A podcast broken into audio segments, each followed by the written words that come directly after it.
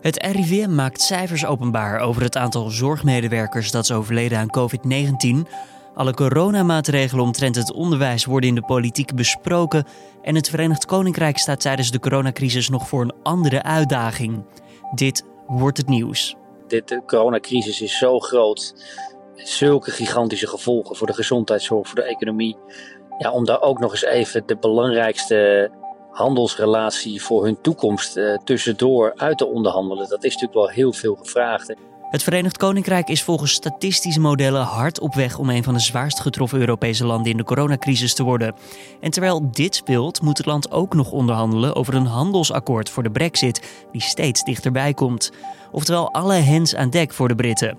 Straks praat ik erover verder met Tim de Wit, correspondent in het Verenigd Koninkrijk voor de NOS, Nieuwsuur en Trouw. Verder heb je misschien gemerkt dat de podcast vandaag iets later online stond. Dat komt door technische problemen. Daarvoor excuses. Maar we kunnen in ieder geval wel gewoon beginnen met het belangrijkste nieuws van nu. Mijn naam is Julian Dom en het is vandaag woensdag 29 april. Minister Vert Grapperhaus van Justitie en Veiligheid heeft er begrip voor dat mensen met mooi weer de grenzen opzoeken van de coronamaatregelen.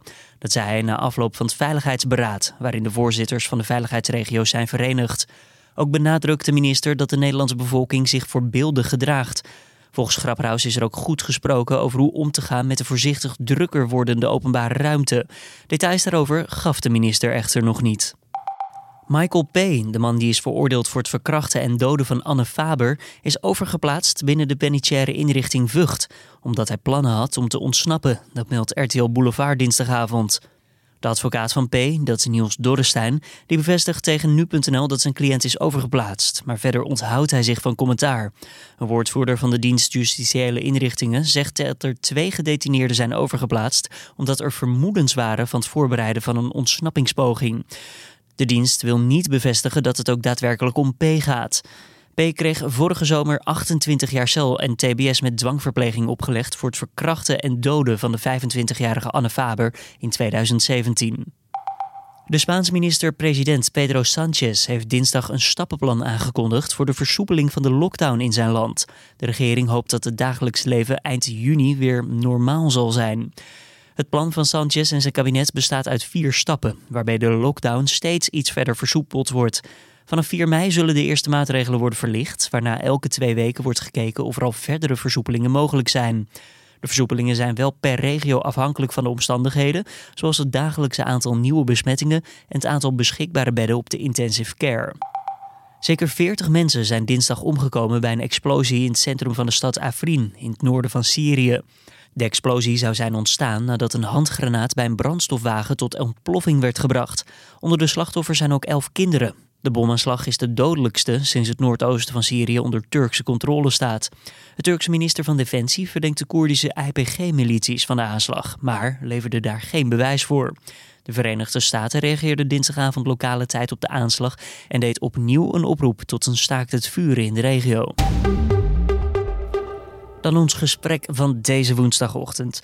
Ja, het sterftecijfer naar aanleiding van de coronacrisis loopt flink op in het Verenigd Koninkrijk. Inmiddels is het land, zoals gezegd, hard op weg om een van de zwaarst getroffen landen binnen Europa te worden. Premier Boris Johnson heeft nog maar net zijn eerste persconferentie achter de rug na zijn eigen opname op de intensive care. En de druk staat meteen alweer hoog. Naast de coronacrisis wacht het Verenigd Koninkrijk namelijk ook nog een brexit. En daarvoor zijn de onderhandelingen vorige week ook weer opgestart. Hoe gaat het land om met deze beide zaken die meer dan de opperste aandacht vragen? Nou, daarover praat ik met Tim de Wit, correspondent in het Verenigd Koninkrijk voor de NOS, Nieuwsuur en Trouw. Kleine waarschuwing, je hoort wat piepjes en geluid op de achtergrond. En dat komt omdat je in de auto zit, Tim. En eh, ja, voor de duidelijkheid, je zit niet zelf achter het stuur tijdens dit gesprek. Uh, ja, laten we beginnen en dan meteen eventjes met het coronavirus. Hoe kijken de Britten namelijk naar eh, de maatregelen die hun regering neemt? Ja, een beetje met een dubbel gevoel. Kijk, aan de ene kant zie je hier inderdaad dat dode, dat dode aantal maar verder oplopen. Boven de 20.000 afgelopen weekend. En ja, als dit zo doorgaat, zou Groot-Brittannië misschien wel eens het land in Europa kunnen worden met de meeste corona. Rusting van ja, het, het is daardoor waarschijnlijk nodig om zo lang mogelijk scherpe maatregelen te hebben. Maar aan de andere kant merk je ook wel, langzaam maar zeker, steeds meer wat onrust. Um, met name bij, bij ondernemers, bij mensen die bang zijn om hun baan definitief kwijt te raken. Dat hoe langer die lockdown natuurlijk duurt, ja, hoe zwaarder de klappen voor de economie zullen zijn. Dus zij willen dan weer versoepelingen, of uh, begrijp ik dat verkeerd? Ja, die willen graag natuurlijk dat het allemaal wat versoepeler wordt. Je moet je voorstellen dat de lockdown is hier een stukje strenger dan in Nederland. De Britten waren in het begin heel terughoudend met het nemen van scherpe maatregelen. En critici zeggen nu ook wel van ja, dat zou er wel eens aan bijgedragen kunnen hebben dat hier het aantal besmettingen en het aantal doden een stuk hoger ligt gemiddeld dan bijvoorbeeld uh, in een land als Duitsland, wat vergelijkbaar is qua omvang, uh, qua bevolkingsomvang ook. Um, maar ja, nu zijn we een aantal weken verder. Uh, dus bijna alles is hier nog steeds dicht. Alleen supermarkten, apotheken, dat is een beetje, zo'n beetje alles wat open is. En nu uh, voelt men toch ook wel van, jeetje, als dit zo doorgaat, ja, dan loopt de economie misschien wel onherstelbare schade op. En dat bedoel ik uh, dus echt veel ontslagen, bedrijven die daar niet meer bovenop komen. Dus die discussie is volop aanwezig. En, en de enige man die daar natuurlijk een beslissing over moet nemen is Boris Johnson. Uh, ja, hij is natuurlijk na een ziektebed weer terug, weer fit. Dat zorgt ook wel voor een opluchting bij heel veel mensen. Niet natuurlijk in zijn eigen partij, uh, maar zeker ook bij heel veel Britten in de samenleving. Want ja, zonder Johnson in Downing Street merkte je wel dat zijn vervangers, Dominic Raab, minister van Buitenlandse Zaken, verving Johnson, ja, die durfde toch echt zijn vingers niet te branden aan dit zeer gevoelige onderwerp. Maar merk je dan dus, nu eigenlijk dat Johnson ook anders, uh, ja, zijn stemming anders is nu hij van die intensive care af is gekomen, het coronavirus ja, van le levende lijf heeft meegemaakt en um, ja, misschien toch ja. denkt, weet je wat, uh, versoepelen, leuk en aardig, maar dat kunnen we nog echt niet doen. Nee, ik denk dat dat wel een beetje het geval is. Ja. Hij gaf gisteren weer zijn eerste persconferentie in Downing Street. En ja, daarin maakte hij toch ook wel heel erg duidelijk, vooral aan mensen die kritiek hebben op die lockdown, van ja, we moeten er alles aan doen dat het dodenaantal per dag, hè, dat, het, dat het steeds minder uh, gaat oplopen. We moeten er gewoon voor zorgen dat we voldoende testcapaciteit hebben, dat de ziekenhuizen minder onder druk staan. En dat punt is nog niet bereikt in Groot-Brittannië. Dus de vrees is wel uh, dat die lockdown, volgende week maakt de regering daar een beslissing over, echt nog niet meteen enorm versoepeld gaat worden. En die ondernemers, waar je het in het begin al eventjes over had, die graag willen dat er wel versoepeld worden, eh, zijn zij, ja, um, bereikt Johnson deze mensen ook met zijn opvattingen en met zijn, met zijn ja, uitspraak? Nou ja, wat ik in het begin zei, dus het is, heel veel mensen hebben er een dubbel gevoel over. Dus aan de ene kant snappen ze natuurlijk ook echt wel dat er hier nogal wat op het spel staat en dat je niet zomaar die regels kan uh, versoepelen.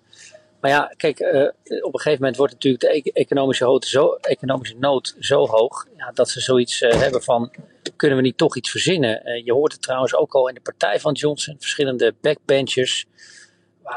ja, zijn toch wel teleurgesteld over het feit dat er nog altijd weinig over versoepeling openlijk gesproken wordt. Ehm, inmiddels gaat het inmiddels ook, de terminologie is ook veranderd. Dus Johnson had het eerst over lockdown en daarna versoepeling van de lockdown. Nu hebben ze het over de eerste fase. En de tweede fase, eh, maar wat dat dan precies is, moeten we nog zien. De eerste fase is duidelijk de lockdown. Wat die tweede fase in gaat houden, hoe de Britten dus langzaam maar zeker weer teruggaan naar een soort nieuwe normaal. Ja, dat is echt nog volkomen onduidelijk. En die onduidelijkheid, ja, dat, dat, dat uh, maakt, of dat baart veel ondernemers wel zorgen. Je zou bijna vergeten dat tijdens ja, deze coronamaatregelen, coronacrisis in het Verenigd Koninkrijk ook nog eens de brexit speelt. De onderhandelingen zijn onlangs weer opgepakt. En um, ja, daarbij beticht uh, Michel Barnier, dat is de toponderhandelaar namens de Europese Unie, het Verenigd Koninkrijk, ervan dat ze die onderhandelingen niet serieus zouden nemen. Zou dat iets te maken kunnen hebben met uh, de coronacrisis die nu gaande is ook? Nou ja, je kan je natuurlijk moeilijk voorstellen dat uh, de Britse regering zijn volledige aandacht kan hebben, überhaupt, bij ook nog die Brexit-onderhandelingen. De coronacrisis is zo groot, met zulke gigantische gevolgen voor de gezondheidszorg, voor de economie. Ja, om daar ook nog eens even de belangrijkste handelsrelatie voor hun toekomst uh, tussendoor uit te onderhandelen. Dat is natuurlijk wel heel veel gevraagd. En zeker omdat uh, de be beslissingsbevoegdheid toch ook daar echt bij de premier ligt, bij Johnson. En ja, um, dat maakt dus inderdaad wel dat het ervoor zorgt dat, het, dat er irritatie ontstaat, zeker in Brussel bij met name de Britten. Want ja, uh, de deadline die staat nog steeds op 31 december. Um, en de hoofdonderhandelaar Michel Barnier, ja, die zei dus ook wel van er is veel meer voor nodig als we überhaupt tot een akkoord willen komen. Ja, en dat is, uh, dat is inderdaad wel een grote vraag of dat wel uh, gaat lukken nu. Ja, veel meer tijd vooral, want ja, dit is een uh, enorm handelsakkoord wat binnen een jaar gesloten moet worden. Terwijl we jaren bezig zijn met een handelsakkoord bijvoorbeeld met Canada al. Het is bijna ja. onmogelijk lijkt het. Ja, dat, dat is het ook. Als je hier logisch uh, naar kijkt, dan denk je, er zit maar één ding op en dat is uitstel van die deadline. Uh, want zoals gezegd, de aandacht bij de Britten is er op dit moment niet om die andere onderhandelingen bij te doen. Die aandacht is er bij EU-leiders natuurlijk ook onvoldoende. En er moeten nogal wat belangrijke knopen worden doorgehakt. Dus ja, zolang die urgentie er niet is, zolang ze daar uh, niet de volledige energie in kunnen stoppen, ja, dan wordt het een heel moeilijk verhaal om die 31 december te halen. Dus er, zit, kunnen twee dingen gebeuren. Ofwel, de Britten gaan inderdaad toch door de knieën uh, binnen nu en juni en vragen uitstel aan. Of ze doen het niet.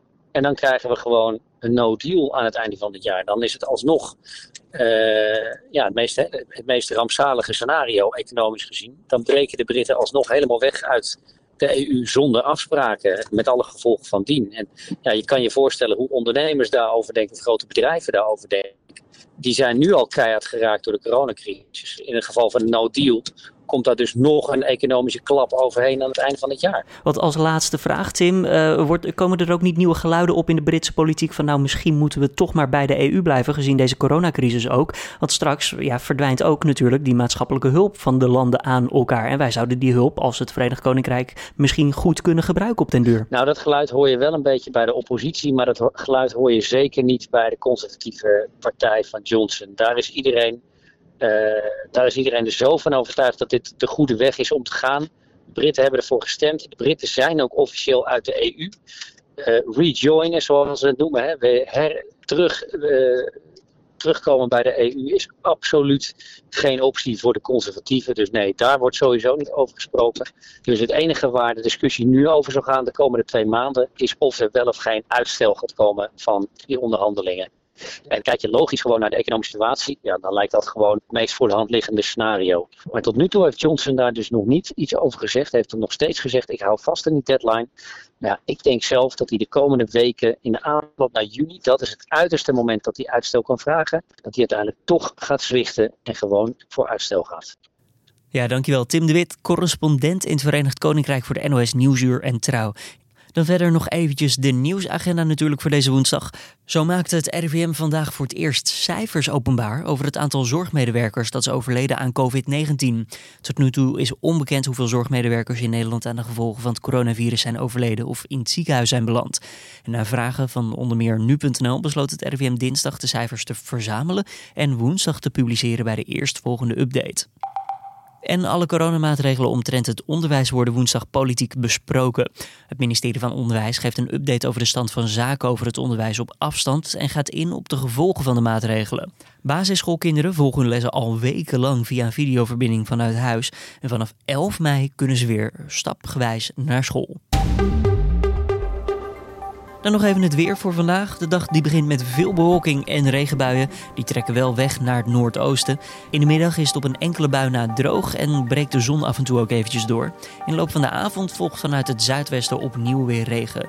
De temperatuur die schommelt vandaag tussen de 13 en 17 graden met een matige west- tot zuidwestenwind. De rest van de week blijft het dit weer, oftewel wisselvallig. En dan nieuws uit Canada, want ja, Frans lijkt slachtoffer te zijn geworden van de coronacrisis daar. Premier Justin Trudeau heeft in een vraaggesprek met journalisten gezegd dat het tweetalig labelen van geïmporteerde desinfectiemiddelen niet altijd gebeurt vanwege de extreme situatie waarin het land zich momenteel bevindt. Informatie is daardoor wel in het Engels beschikbaar, maar niet altijd in het Frans, zoals volgens de wet in tweetalige landen wel zou moeten. De uitzondering zorgt voor verontwaardiging bij vertegenwoordigers van het Franstalige Canada. Ongeveer een vierde van de 37 miljoen Canadezen gebruikt Frans als voertaal. Volgens Trudeau hebben niet alle bedrijven, die nu tijdelijk ook medische producten maken, de mogelijkheid om informatie over het product in beide talen te voorzien. En daarom moet het land het even doen met enkel Engelse labels bij bepaalde producten. Dit was dan weer de Dit wordt het nieuws ochtend podcast. Zoals altijd kan je ons mailen voor tips of feedback naar podcastapenstaartje.nu.nl. Mijn collega Carne van der Brink die is er vanmiddag weer met de middageditie van deze Dit wordt het nieuws podcast en hij zal ook voor je het goed nieuws overzicht inspreken. Wil je luisteren naar dat goed nieuws overzicht? Dat kan je gewoon aan je Google Home speaker vragen door het codewoord te roepen met daarachter zou je voor mij het goede nieuws van nu.nl willen vertellen. Mijn naam is Julian Dom. Ik wens je voor nu een hele goede woensdag en tot de volgende weer.